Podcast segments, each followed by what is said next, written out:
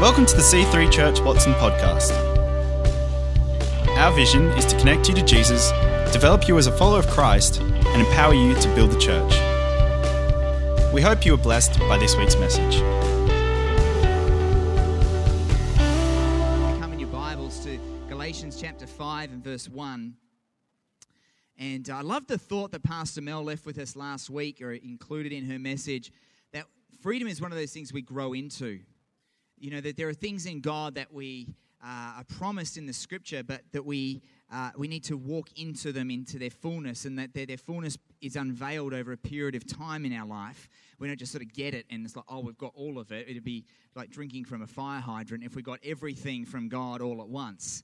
Uh, you wouldn't cope. You wouldn't cope with the enormity of the vision that He has for your life. So He just shows you little bits, you know, little fragments, um, at, at, you know, as you're you know, sort of coming along. And, you know, it's challenging when you're uh, communicating something, one of these concepts like freedom, because we all come with our preconceived ideas. We all come with a notion, our subjective definition of what freedom is. And uh, on top of that, you can be challenged with a context that the concept of freedom doesn't really seem to fit into. So you might be sitting here this morning, you're under incredible pressure. You might be sitting here this morning and you feel that you are held captive by decisions that you made all those years ago or things that other people said or did uh, to you uh, that, that are causing you to live uh, with, with those consequences just on repeat. You might be sitting here and you're fearful of your future. And so we can be challenged by contexts where we look at the scripture and we say, well, God, how does that outwork itself in my life? Well, the, the thing is that we grow into it. You're growing into it. Just turn to the person next to you and say, I'm growing into it. I'm growing into it. So we're going to look at this verse as, a, as our launching pad, and uh, I love this verse because it just sort of sets the record straight as to what God is really up to. People have got all sorts of opinions about who God is and what His character is like. His, uh, you know, rumors of God's character have been greatly exaggerated in some areas, and uh, it says here in, in Galatians chapter five, verse one, "It is for freedom that Christ has set us free." That kind of just clears it all up, doesn't it? That, that, that, there's no hidden agenda that God has for your life other than the fact that He wants you to be free. He does not want you to be burdened and held captive by the power of sin in your life.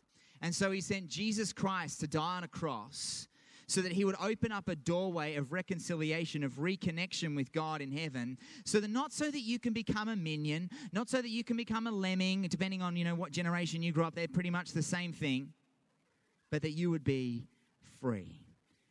And so, what I want us to do this morning is we're going to have a look at what freedom looks like in the Bible. Why don't we pray? Father, we thank you for your word to us. God, we want to be free. God, we want to experience freedom in every area of our life. Not just not just theoretical freedom, not just the concept of freedom, but God, we thank you that freedom can impact and impregnate itself into every context that we are faced with. God, I thank you that your word would come alive to us through the power of your Holy Spirit this morning. Jesus, we open our hearts, our lives. We stop hiding things from you this morning that you want to deal with in our lives. God, we thank you in Jesus' name. Amen. Hey, uh, I just want to get real with you this morning and uh, just confess something that uh, you, you, you might this may be a deal breaker for you in our relationship, but here's the thing I really like the show Escape to the Country. And you can put your judgmental look away no, I really like the show. I, I, it's, it's one of those shows when we were pastoring and running evening services when we lived in Sydney a few years ago. Uh, we, we would come home and we would just like not be coming words out good thing. Like we just couldn't even carry on a conversation, you know.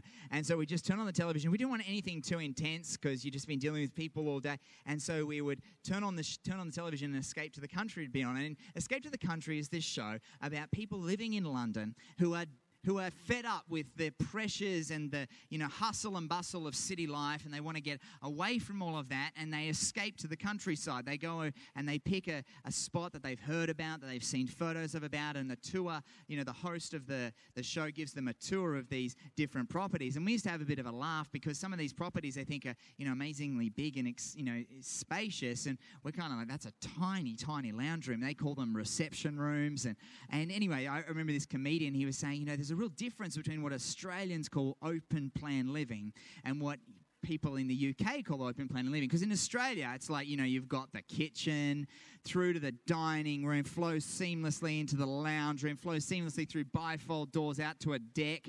Then out from the deck, there's a pool, and it's frozen over this morning, but there's a pool. And, and you know, it's all just beautiful. You're, oh my goodness, and, the, and there's natural light. Well, in the UK, open plan living means you can sit in your bathtub and open your fridge and your front door at the same time. So you go, you're watching this show, and people are like falling in love with this property, you know, and you're like, that's a shoebox, you know, and they're, and they're talking about the view, and the view is literally a paddock. Like, it's like a paddock. It's like, that's not a view. Joanne, you're, you're this is, this is so true, right?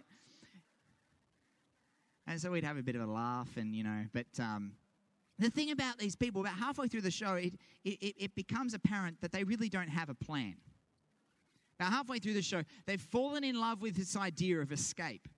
They've fallen in love with the idea of leaving this life of pressure and hustle and bustle and feeling trapped by their circumstances. They're just going to escape all of that and just go and live somewhere else and everything will be fine, only to find that those things, are, oh, have you ever gotten on a plane and flown to a different country only to find that things you didn't, you didn't think you'd packed were actually along with you. So you had your trousers and your, your, your well, you know, ladies, your dresses or whatever you wear, you know, mountains of suitcases of clothing for a weekend away.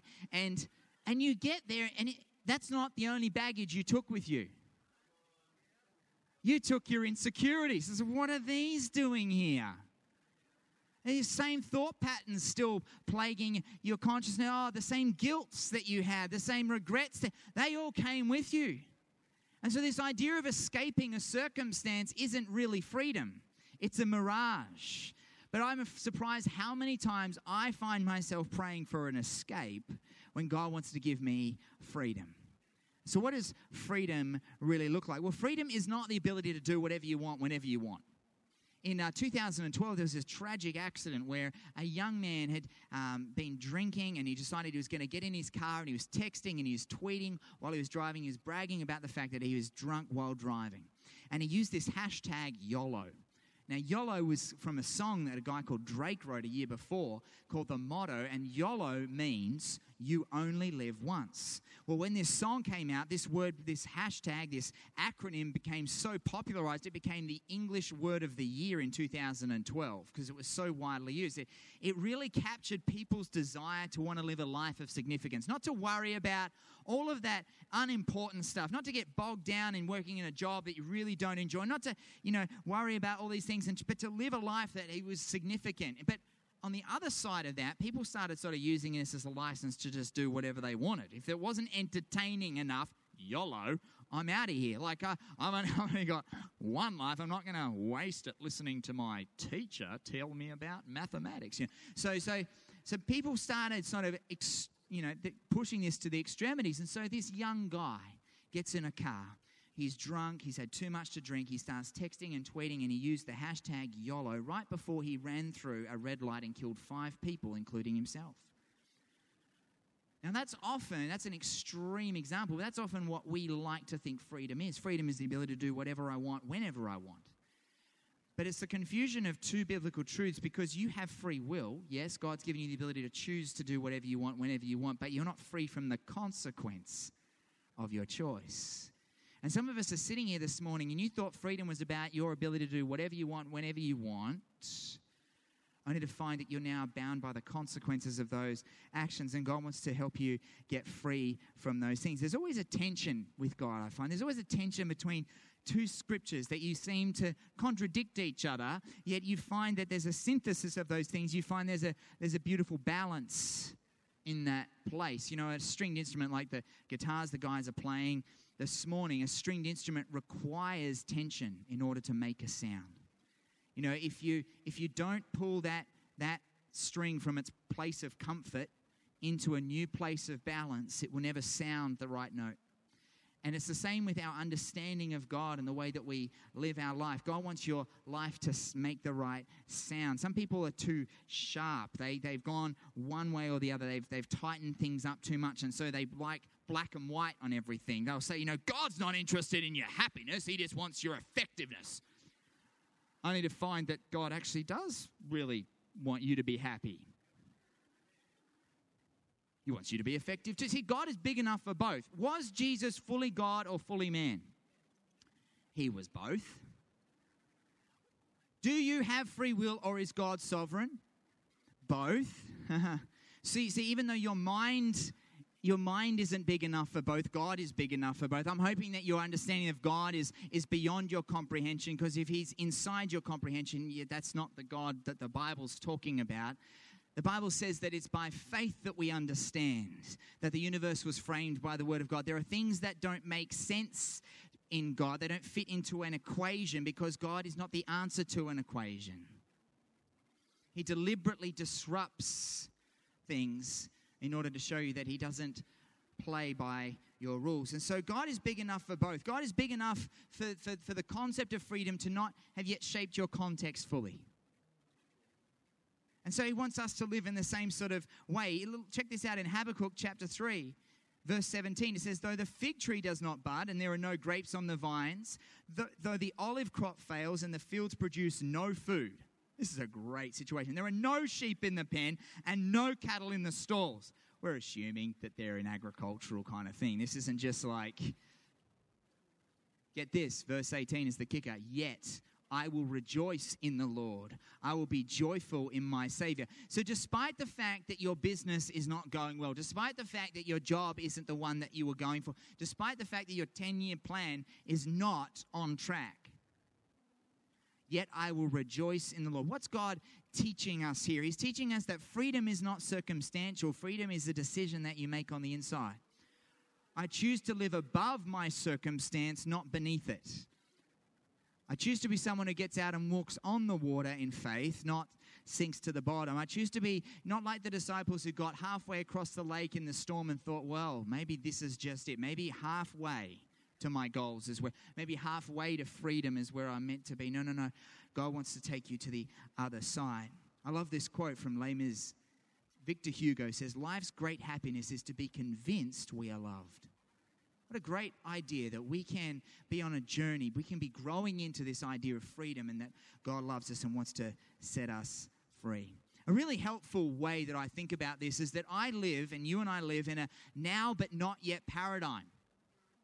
It's like God has promised all this stuff, but it's not, it's kind of just not yet. It's like now, but it's not, not yet. It's like World War II, there was this big event in World War II on the 6th of June 1944, and Allied troops landed on the beaches of Normandy. And the opening of the movie Saving Private Ryan opens with this sequence not for a weak stomach. And it shows these Allied troops in this fierce battle trying to take back a headland of Europe. And they say that on that day, World War II was won. They call it D Day. 6th of June 1944, when Allied troops took back that, that little bit of territory from the German forces. It was over a year in August 1945 when World War II was called officially over. So, although victory had been won, there were still mop up operations. There were still battles that were being fought. There were still people that needed to be liberated. There was still all this work that had to be done. There was still a whole lot of stuff that had to go down. It was a now but not yet. It was, we've won the war, but we've still got to carry on. We've, it's the same with us. Jesus is hung on the cross. Victory was won on the cross. But it's not yet because we still find that there are mop up operations. I'm a mop up operation, I tell you what there, there, are, there are things that we still struggle with. God's trying to say, no, no, no, you need to live in this freedom. Because now, but not yet. So what is this? What does this freedom even look like, Tim? What does it even look like? I've got three things that I think freedom looks like in the Bible. The first one is it has a door, and the door is surrender. The door to freedom is surrender. Contrary to public opinion, surrender is not a wishy washy word. Surrender, from, from a biblical place, is, is a term that is laced with faith. It is undergirded by trust. It is, uh, God, I am going to surrender my life to you because I understand that it's not about me. I love the way that Rick Warren opened his book, The Purpose Driven Life. People picking this thing up, New York bestseller, reading on aeroplanes. It opens with four words It's not about you. What a great thought. What a liberating thought to think that your life is not about you. I love this uh, story of a missionary who went to Scotland many, many years ago. And he went there by boat, by himself, and he got to Scotland. He landed on a beach. And the very first thing that he did was, wasn't rush into town and start preaching the gospel. He didn't run into town and start looking for accommodation or get a job or something like that. No, the very first thing he did was he destroyed his boat. And why would you destroy your boat? Why would you bury that and scuttle it on the sand? Well, the reason he did is I don't want to way back. I don't want to way back to my old life. I don't want to way back to where I've been. I don't want that, that, that lifeline that they give you in Who Wants to Be a Millionaire? Would you like to phone a friend? No, no, no, no. I don't want to turn around when the going gets tough and think, well, maybe it would be better if I went back to that old relationship. Or maybe it would be better if I went back to that old way of living. No, no, no. No, it's for freedom that Christ set you free. And so we understand that when we surrender ourselves, we, we, Jesus becomes our first, our last, and our only option. You know, my, my car has a much bigger windscreen than it does rear vision mirror. And occasionally I glance in the windscreen look at that silly driver. No, no, no. In the rear vision mirror. But most of the time, I'm looking out the windshield, right? I'm driving forward. But it's amazing how much in life we can be heading forward but looking back.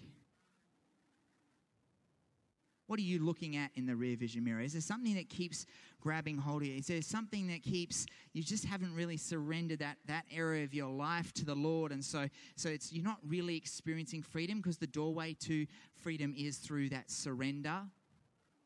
When we make Jesus Lord of our life, it means we make him Lord of our whole life, not just the Sunday morning.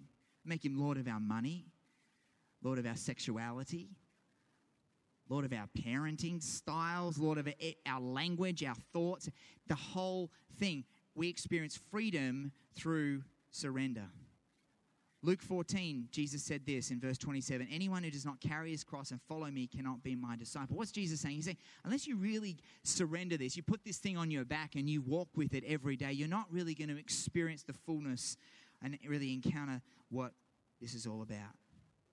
The second thing that I've noticed about freedom, as it's described in the Bible, is that it has fences. So it has a door and it's got fences. Jesus said in Matthew chapter 7, verse 13, Enter through the narrow gate. For wide is the gate and broad is the road that leads to destruction, and many enter through it. But small is the gate and narrow is the road that leads to life, and only a few find it. See, nobody likes boundaries. They're constraining, they give you a line you can't cross. They cut against the grain of our culture, which is I can do whatever I want whenever I want it. And that's how I find happiness. As long as it makes me happy, it's, it's okay. I, I, can, I can love whoever I want. I can do whatever. I can think. I can say whatever I want. I'm free. This is freedom is, is everything. But it's, it's like any kind of boundary limits your freedom, and freedom is everything. You know, when we moved house a few years ago, one of the requirements that we had for our house was that the backyard had a fence around it. Now, what kind of a parent puts that kind of limitation on their children?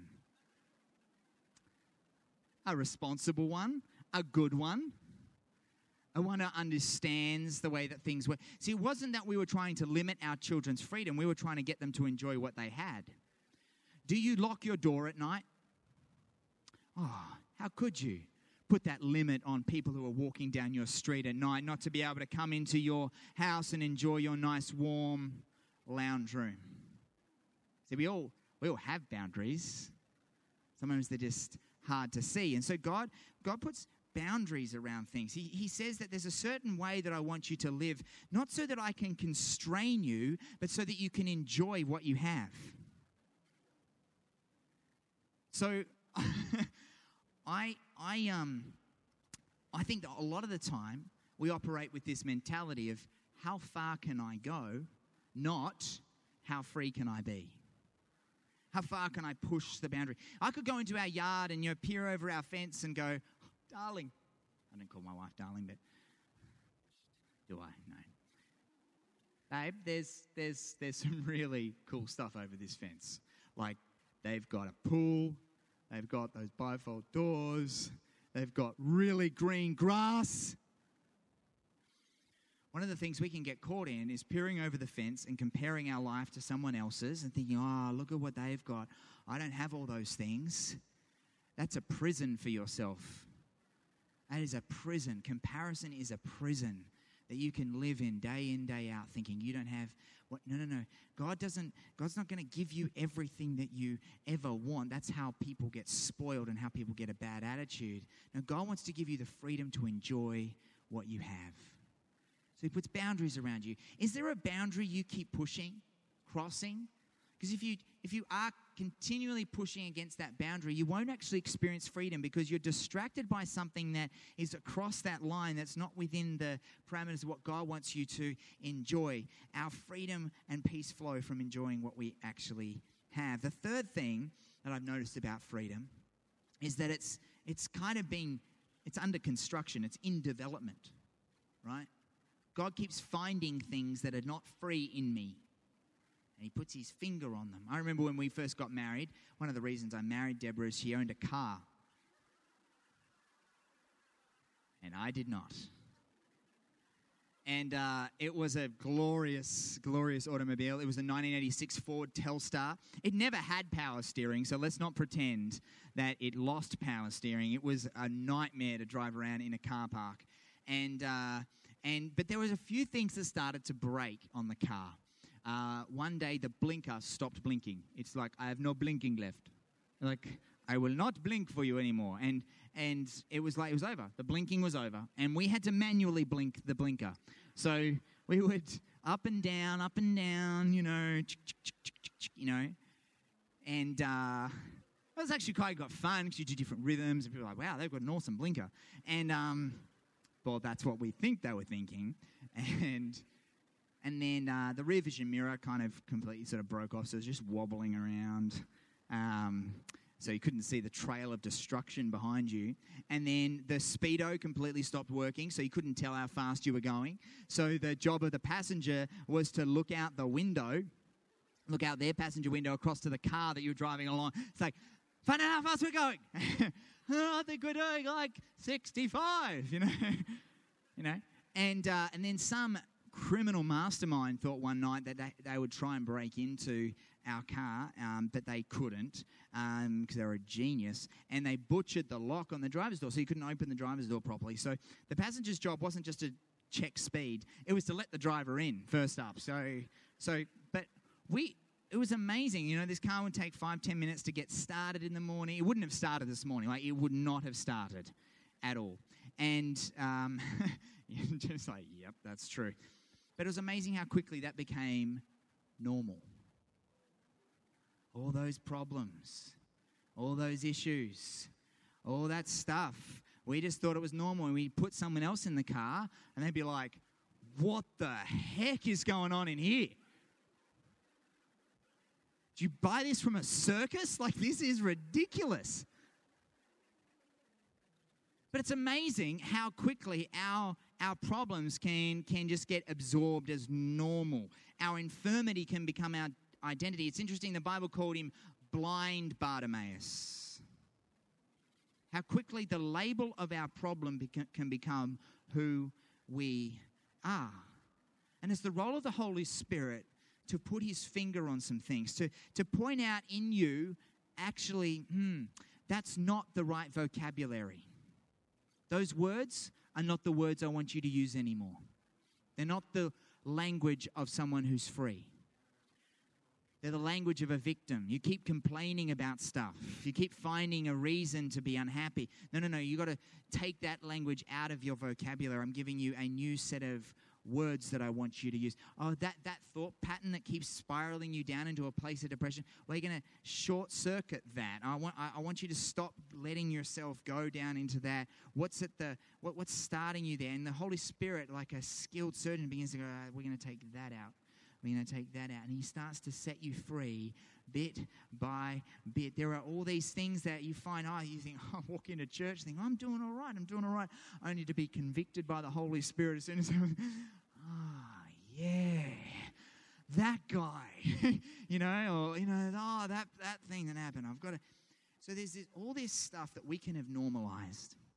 God's like, that ain't normal. What you're living with isn't normal. What, what you're experiencing isn't normal. No, no, no. I've set you free so that you can be free. Our role is to be open to the Holy Spirit. It's His role to save, to transform, to convict, to speak to us, to change us, to lead us on. But He can't do it if we're all closed up and shut off. The Bible calls it a hardness of heart. The thing I pray most when I come into a church service is that people would have a soft heart. In Hebrews, it says, If today you hear the Lord's voice, do not harden your heart. Because our first reaction is to go to a place of pride. Oh, God, I don't need that. Are you kidding? I'm not going to forgive them. Sort themselves out. No, no, no, no. Soft heart. Yes, Lord, I'm listening. Thanks for listening. To find out more about our church, find us online at c3churchwatson.com.au. We hope to see you in church again this weekend.